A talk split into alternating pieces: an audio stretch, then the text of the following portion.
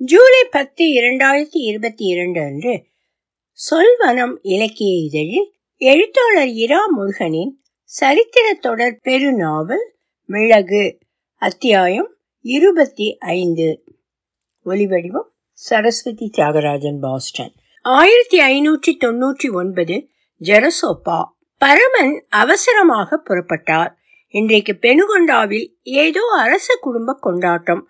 ஜெருசப்பாவிலும் அந்த கோலாகலத்தின் எதிரொலி அதே சந்தோஷத்தோடு கேட்க அதைவிட முடிந்தால் பெரிய கொண்டாட்டமாக ராஜ்யோதய தினம் போல அனுஷ்டிக்கப்பட வேண்டும் என்று ராணி அவர்கள் ஆணையிட்டிருக்கிறார்கள். ஹொன்னாவர் மிட்டாய் அங்காடியும் இரண்டு நாளாக ஓயாமல் ஒழியாமல் இயங்கிக் கொண்டுள்ளது. பரமனவரே நீங்கள் வரத்தான் காத்திருக்காங்க. சர்க்கரை எவ்வளவு பாலில் சேர்க்க வேண்டும் என்று அவர்களுக்கு தெரியாதாம். கொஞ்சம் அதிகமோ அல்லது குறைவாகவோ போனால் ராணி அம்மா கோபத்தை சந்திக்க வேண்டி வரும் என்று பயம் அவர்கள் எல்லோருக்கும். இவ்வளவுக்கும் சத்தம் போட்டு கூட பேசாத மென்குரல் மிளகு ராணிக்கு. பிடிவாதம் மட்டும் ஒரு பிடி அதிகம். வேணுமென்றால் வேண்டும் வேண்டாம் என்றால் வேண்டாம். மாற்ற முடியாது யார் வந்து சொன்னாலும். விஜயநகர பேரரசர் திருமலை ராயரே நேரில் வந்து சொன்னாலும் தன்முனைப்போடுதான். ஆனால் சகல மரியாதைகளும் அனுசரித்து செய்து முடிப்பாள் சென்னா. அற்பமாக ஒரு இனிப்பு பதார்த்தத்துக்கு இத்தனை பேர் உயிரை விடுகிறார்கள். நாலு நாளாக கிண்டி கிளறி கொட்டி பரத்தி செங்கல் மாதிரி பெரிய வில்லைகளாக நீளக்கத்தியால் வெட்டி வாழை மட்டை பொதிகளாக அடுக்க கையே தனியாக கழன்று விழப்போவது போல வலி. விஜயநகரம் என்றாலே விருந்து பண்டிகை இனிப்புகள் சிற்றுண்டிகள் என்று ஒரே வட்டத்திற்குள் மறுபடி மறுபடி போய் இணைந்து கொள்கிறதை பரமன் கவனித்தார். அவருடைய மனமும் உடலும் பல நூறாண்டுகள் முன்னால் போயிருக்க சூழல் அவர் இதுவரை அனுபவித்தே இராத காலத்தில் தொங்கிக் கிடக்கிறது. இந்த சூழலுக்கு அவர் எப்படியோ வந்திருக்கிறார். தான் இரண்டு பேராக வாழ்கிறதாக மனம் சொல்ல புத்தி ஏற்றுக்கொள்ள மறுக்கிறது. இது என்ன வருடம்? என்று கத்தோலிக்க மதகுரு ஒருவர் இனிப்பு வாங்க அங்காடிக்கு வந்தபோது அவரை கேட்டார் பரமன். பதினாறாம் நூற்றாண்டு இன்னும் இரண்டு வாரத்தில் முடிந்து பதினேழாம் நூற்றாண்டு தொடங்கப் போகிறது என்று சொல்லியபடி ஒரு பாதுஷாவை கடித்து தின்றார் குரு. எச்சில் பண்ணி சாப்பிடும் குரு சொன்னாலும் பரமன் நம்ப வேண்டி இருக்கிறது. நம்பாவிட்டால் அவருக்கு என்ன போச்சு? ஆக வர இருப்பது கிறிஸ்து சகாப்தத்தில் ஆயிரத்தி அறுநூறாம் வருடம். பரமாவரே மிட்டைக்காய் கடையின் உரிமைக்காரி அவரை சகல மரியாதையும் பிரியமுமாக அழைக்கிறாள். நான் பூட்டிய வில் போன்ற விண்ணென்ற உடல் கவர்ச்சி விட்டு போகாத பேரிடம் பெண். ரோகிணி சொல்லு ரோகிணி என்ன புதுசாக சிருஷ்டிக்கலாம்? பரமன் அவளை புன்சிரிப்போடு கேட்கிறார். இதை அவர் மனம் இங்கிலீஷ் பாஷையில் கேட்கச் சொல்கிறது. காதில் உட்காதில் விழும் வார்த்தைகள். ரோகிணி நாணுகிறாள். வேறு அர்த்தம் எடுத்துக்கொண்டிருக்கிறாள் பரமனுக்கு எழுபதில் காதல் வந்து நிற்கிறது. நானூறு வருடம் மூத்த இளம்பெண்ணோடு அது வந்து படுகிறது.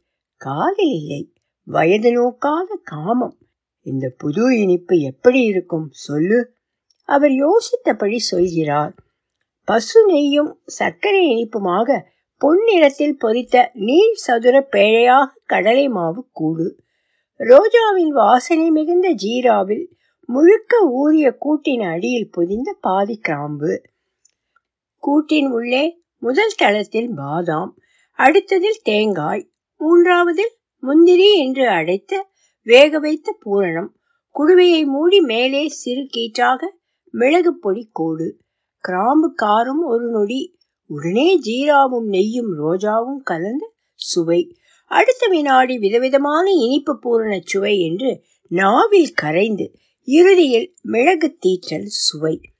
பரமன் சொன்ன இனித்தும் உரைத்தும் மாய ருசி காட்டும் புது இனிப்பு எல்லோருக்கும் பிடித்திருந்தது. நேற்று முழுக்க காலையில் இருந்து அந்த பெயர் குறிப்பிடப்படாத இனிப்பை மறுபடி மறுபடி செய்து பூரணத்துவம் அடைய வைத்துக் கொண்டிருந்தார் பரமன். கூடு சரியாக வந்தால் ஜீராவில் ஊறியதும் கொழகொழவென்று உருவம் சிதைந்து போகிறது. ஜீராவில் சரியாக ஊறினால் பிசின் மாதிரி வாய்க்கும் விரலுக்கும் பாலம் போடுகிறது. எல்லாம் சரியாக இருந்தால் மேலே மிளகு கீற்றுக்கோடு வரமாட்டேன் என்கிறது. வந்தால் சொத சொதவென்று கோடு கலை மேலேயெல்லாம் மிளகு பொடி நனைக்கிறது. அது சரியாக வந்தால் குடுவையின் தலையில் கத்தி செருகியது போல் கிராம்பு உட்கார மாட்டேன் என்று விழுந்து விடுகிறது. உட்கார்ந்தால் துளை பெரியதாக விழுந்து மொத்த வடிவமுமே பழுதுபட்டு போகிறது.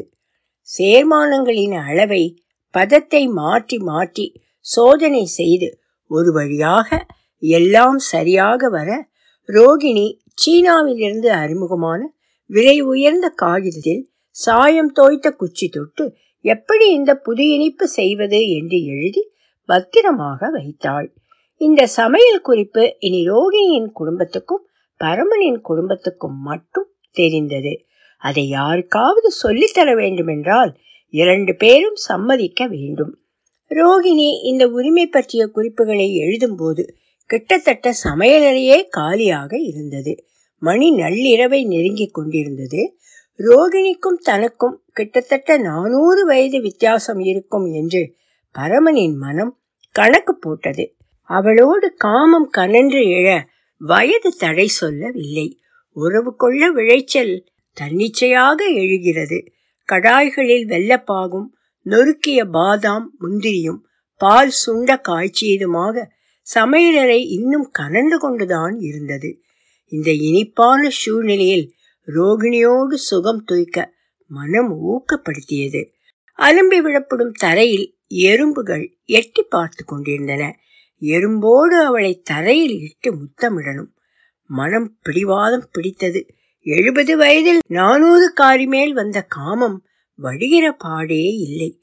அந்த எண்ணத்தை ஒதுக்கி வைத்துவிட்டு பாக்குச் சீவலும் வெற்றிலையும் ஒரு துளி சுண்ணாம்புமாக மெல்ல தொடங்கும் போது சீனி மிட்டாய் கடை உரிமைக்காரியிடம் மென்றிட கிராம்பு கேட்கச் சொல்கிறது மனம். ரோஹிணிக்கே அவள் மெல்லும் கிராம்பு வனப்பு கூட்டுகிறது. ரோஹிணி உன் எச்சில் ஊறிய கிராம்பு கொடு. அப்புறம் மெல்ல என் நெஞ்சை தடவு. பரமனுக்கு அவளை கிராம்பு மணக்க மணக்க தன்னோடு ஒன்றாக்கிக் கொள்ள தோன்றுகிறது. ஜெரசோப்பாவுக்கு கூட்டி வந்துவிட்ட ஏதோ ஒரு நாளில் இருந்து இந்த மையலும் காமமும் அவருக்கு கூடி வந்திருக்கிறது. கடையில் கிளறி வெட்டி ஒப்பனை செய்து விருந்துக்கான இனிப்பு கட்டிகளை தயார் செய்யும் தொழிலாளர்கள் அம்மாவரே என்றுதான் அவளை அழைக்கிறார்கள். ரோகிணியின் அம்மா போர்த்துகீசியர் அப்பா இந்தியன் என்பதால் இரண்டு வகை அழகும் உண்டு.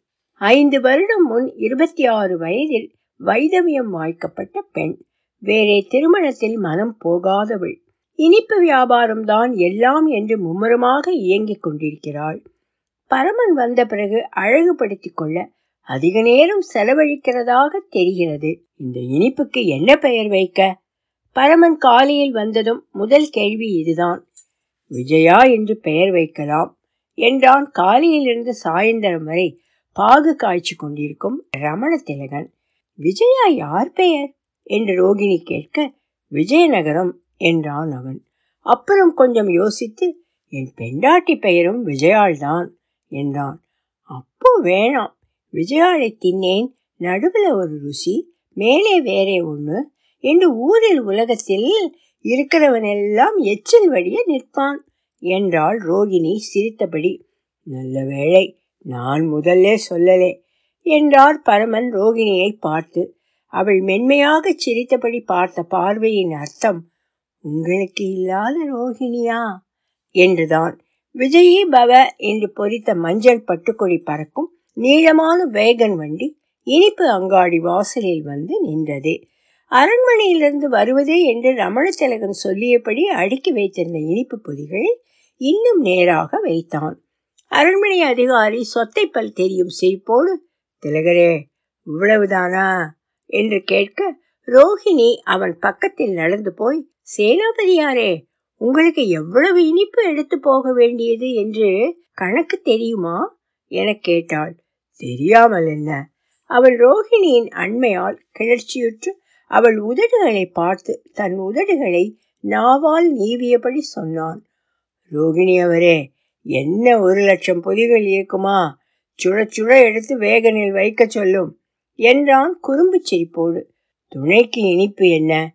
என்று கேட்க லட்டு உருண்டைகள் என்றான் ரமணன். குஞ்சாலாடா சின்ன சின்னதாக குஞ்சாலாடு உருண்டைகளே வாழ்நாள் முழுக்க தின்னு அழுத்து போச்சு. பெருசாக ரெண்டு கை பிடிக்க எப்போ கிடைக்கும்? என்று சேனாபதி ரோகிணியின் தனங்களை கூர்ந்து பார்த்தபடி சொன்னபோது பரமனுக்கு அவனுடைய மூக்கை பாகு வைக்கும் வெங்கல உருளைக்குள் வெட்டி போட்டு எரிக்கணும் என்று கோபம் வந்தது. பாகு எல்லாம் வீணாகிவிடும் வேண்டாம். நூற்றுக்கணக்கான இனிப்பு பொதிகள் இங்கே உண்டு என்று ரமண திலகம் சொல்ல அதிலே ஒன்று எனக்கு கொடுத்தால் என்ன? குறைந்தா போய்விடுவீர்கள் என்று சொத்தைப்பல் சேனாபதி மன்றாடும் குரலில் கேட்டான். ரோகிணி உள்ளே நாலஞ்சு தடவை பரமன் செய்து பார்த்த நிராகரித்த சோதனை இனிப்புகள் இரண்டை அங்கங்கே தேங்காய் பூ சிதறி சூடான வெள்ளப்பாகுமாக கொண்டு வந்து சேனாபதி முன்னால் வைக்கும்படி ரமண திலகனிடம் சொன்னாள். அவன் பெருமகிழ்வோடு ஆகாரம் செய்தான். வண்டியில் இனிப்புகள் ஏற்றப்பட்ட போது சொத்தைப்பல் எல்லாம் இழித்து தெரிய சேனாபதி ரோகிணியிடம் ஏதோ அபத்தம் பேச முயன்று கொண்டிருந்தான். ஆகட்டும் ஆகட்டும் சீக்கிரம் ஏத்துங்க என்று சேனாபதி பதவியை நினைவுறுத்தும் வெற்றி குரலில் எழுப்பிக் கொண்டு நின்ற அவன் கண்ணில் ஓரமாக ஒதுங்கி நின்று வெற்றிலை மென்று கொண்டிருந்த பரமன் கண்ணில் பட்டார். ஏடா பொம்மா உனக்கு தனியா சொல்லணுமா? இனிப்பை எடுத்து போய் வண்டியில வச்சுட்டு வா. சும்மா வெத்தலைய போட்டுக்கிட்டு கீழே இழுத்து சொரிஞ்சிட்டு இருக்க என்றான். வாய் வார்த்தை அதிகமாகி. அடுத்த வினாடி பரமனின் வலுவான வலது கை அவனுடைய வாயில் கனமாக பட்டது. பல் நொறுக்கப்பட்ட வழியில் துடித்து சேனாபதி துடிக்க கடையில் அங்காடியில் அடுத்த தெருவில் என்று செய்தி பரவி தெரிந்த எல்லோரும் பரமன் பக்கம் பேசினார்கள். இலவசமாக கடைக்காரர்களிடம் காய் பழம் எண்ணெய் வாசனை தைலம் முட்டை ஜவுளி என்று தீபாவளி நேரத்தில் நிறைய பரிசு வலுக்கட்டாயமாக கேட்டு வாங்கி இருக்கிறான் அவன் என்பதால் பொதுவான எரிச்சல் அவன் மேல் பரவலாக உண்டு. அவனை சமாளிக்கவும் ஓட ஓட விரட்டி பல்லை தட்டி தரையில் உதிர்க்கவும் ஆள் உண்டு என்பதை பார்க்க அவர்களுக்கெல்லாம் மகிழ்ச்சி. பாதி இனிப்பு ஏற்றி மீதி கடையிலேயே கிடக்க வண்டி கிளம்பி போனது. சேனாபதி சொல்படி பரமனையும் வண்டியில் வலுக்கட்டாயமாக ஏற்றிக்கொண்ட பின்னரே புறப்பாடு ஆனது. மிர்ஜான் கோட்டைக்குள் நுழைய அரசாங்க சின்னம் பொறித்த அடையாள மோதிரம் இல்லை என்பதால் பரமனுக்கு அனுமதி கிடைக்கவில்லை. வாயை கையால் பொத்தியபடி இந்த பொம்மன் உள்ளே வரணும். என் பல்லை உடைச்சிட்டான் என்று கோட்டை காவல் அதிகாரியிடம் முறையிட்டான் சேனாபதி. அதுக்கு பாராட்டு விழா நடத்த அனுமதி இல்லை என்று சிரிக்காமல் சொன்னான் அந்த காவல் அதிகாரி. ஐந்து நிமிடம் இது தொடர பரமன் கீழே இறங்கி இரண்டு பேரோடும் நல்ல கனமான குரலில் இங்கிலீஷ் மொழியில் கடகடவென்று பேசினான். அவர்களுக்கு புரியாது என்று தெரிந்த போதும்.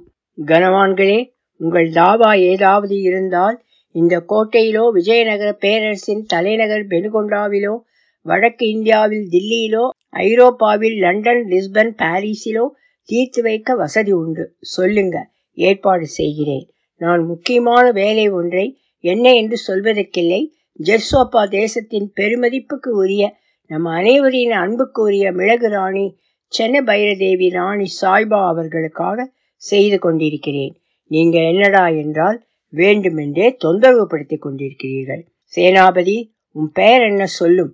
அரசியை சந்தித்து புகார் தருகிறேன். என்னை போன்ற வெளிநாட்டார்களை மரியாதையோடு மதித்து உரையாட வேண்டும் என்று அவர் சொன்னபோது நீங்கள் காதில் வாங்கவில்லை போலிருக்கு. சொல்லி நிறுத்த வியர்த்து விறுவிறுத்து போனார்கள் அவர்கள் இருவரும்.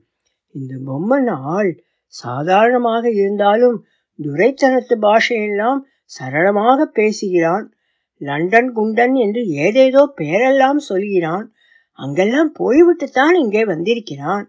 அதிபுத்திசாலியாக இல்லாமலா அவனை கூப்பிட்டு மிட்டாய் கடை பெண் இனிப்பு செய் என்று நிறைய பணம் கொடுத்து உத்தியோக ஏற்பாடு செய்து வைத்திருக்கிறாள். இப்போது அரண்மனையும் இனிப்பு அங்காடியும் ஆஹா என்று சொல்லும்படி அப்படி இழைகிறார்கள். அவர்கள் ஏதாவது ராணியம்மாவிடமே நேரில் சொல்லிவிட்டால் வேலையிலிருந்து அனுப்பி விடுவார்கள் அது நடக்கணுமா? சேனாபதியும் மற்றவனும் வேண்டாம் என்று வைத்தார்கள். ஐரோப்பா பாஷை பேசும் பொம்மனை நமஸ்கரித்து அவனை அரண்மனை வண்டியிலேயே திரும்ப கொண்டு விட்டார்கள். வைத்தியர் விழுந்த மூன்று பல்லையும் திரும்ப வாயில் பத்திரமாக ஒட்ட வைக்கிறேன். மகாராணியோடு நான் யாத்திரைக்கு மங்களாபுரம் போயிட்டு வந்ததும் எடுத்து வா என்று சேனாபதியை அனுப்பி வைத்தாராம். இந்த பகடம் என்றால் கும்பல் கூடி சச்சரவோ ஏதோ கோட்டைக்கு வெளியே நடந்து கொண்டிருக்க சென்னபைரதேவி மகாராணியின் மிகப்பெரிய நான்கு குதிரைகள் இழுத்து கொண்டு சிட்டாக பறியும் வாகனம் வெளியே வந்தது. உரத்த குரல் எழுவது பார்த்து சென்ன மகாராணி என்ன விஷயம்? என்று கேட்க வண்டியை நிறுத்தச் சொன்னாள். கூட்டத்தை பார்த்தபோது பரமன் மேலும் பார்வைப்பட்டது. விரல் சுண்டி அவரை அழைத்தாள் மகாராணி. அவர் சாவதானமாக வண்டி அருகில் வந்து அந்நிய மொழியில் ஏதோ கேட்டார். இன்று முழுக்க ஐரோப்பிய மொழியில் பேசி எதிர்ப்பட்டவர்களை ஒரு வழி பண்ணுவது தவிர வேறேதும் செய்யக்கூடாது என்று முடிவெடுத்த மாதிரி தோன்றியது. சென்னபைரதேவி இங்கிலீஷ் மொழியை அடையாளம் கண்டு கொண்டு விட்டாள். உன் பெயர் என்ன? என்று போர்த்துகீஸ் மொழியில் வினவினாள் அவள். வந்த மூன்று ஆண்டுகளில் கேட்டு கேட்டு பழகிய போர்த்துகீஸ் உதவிக்கு வர மகாராணி வாழ்க. உங்கள் பணிவான அடிமை நான். எங்கிருந்தோ இங்கே வந்திருக்கிறேன் என்றார். என்ன செய்து கேட்டிருக்கே? ரோகிணி அம்மாள் நடத்தும் மிட்டாய் அங்காடியில் புது இனிப்புகளை அறிமுகப்படுத்திட்டு இருக்கேன். ஓ உண்மையிலேதானா இது? இனிப்பிலே மிளகு வைத்து மேலே கிராம்பாலே தச்சு இருக்கிறது மாதிரி மூடி பிடிச்சிருக்கு. பரமன் நன்றி சொன்னார். எங்கே இருந்து வந்திருக்கே? இருக்கை கூப்பி அவர் சென்னாவிடம் சொன்னார். அம்மா என் பெயர் பரமன். இந்த ஊர் இல்லே.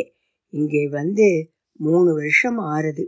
விமானத்திலே தில்லியிலிருந்து பம்பாய் வந்தபோது நாக்பூரில் காணாமல் போய் இங்கே வந்துட்டேன். சென்னா சேரட்டை கிளப்ப சொன்னால் ஏதோ உளறுகிறான். இனிப்பு செய்ய திறமை இருக்கிறது மனோவியாதி வேறு இருக்கும் போல. பரமனை உற்று பார்த்தபடி போனாள் சென்ன பைரதேவி மகாராணி. பேர் என்ன? பரமன். இந்த பொம்மனை அவளுக்கு தெரியும். இவனை இல்லை என்றால் அச்சு அசல் இவன் சாயலில். ஒரு பிடி அல்லது கால் பிடி உயரம் அதிகம். மேல் தோல் நல்ல வெளுப்பு. குரல் கணீர் என்று. சென்னாவுக்கு தெரிந்த ஒருவன். மிகவும். அப்போது சென்னாவும் பதினைந்து வயது கன்னியாக வனப்போடு இருந்தாள். அவன் பெயர் பெயரில் என்ன இருக்கு? இவன் பரமன் அவன் வரதன். சொல்லு அவன் யாரு? வரதன். திரும்ப சொல்லு அவன் யார்? மிளகு ராணி மறுபடி கேட்கிறாள். வரதன் வரதன். பரமன் விழித்து கொண்டார் பிளாஸ்டிக் பாட்டிலில் மினரல் வாட்டரை அவரை அறியாமல் மூடி திறந்து மேலேயெல்லாம் அபிஷேகம் போல் சிதறிக்கொண்டது ஏனென்று அவருக்கு தெரியவில்லை. திலீப் ராவ்ஜி என்னாச்சுப்பா? என்றபடி கதவை திறந்து கொண்டு உள்ளே வந்தார்.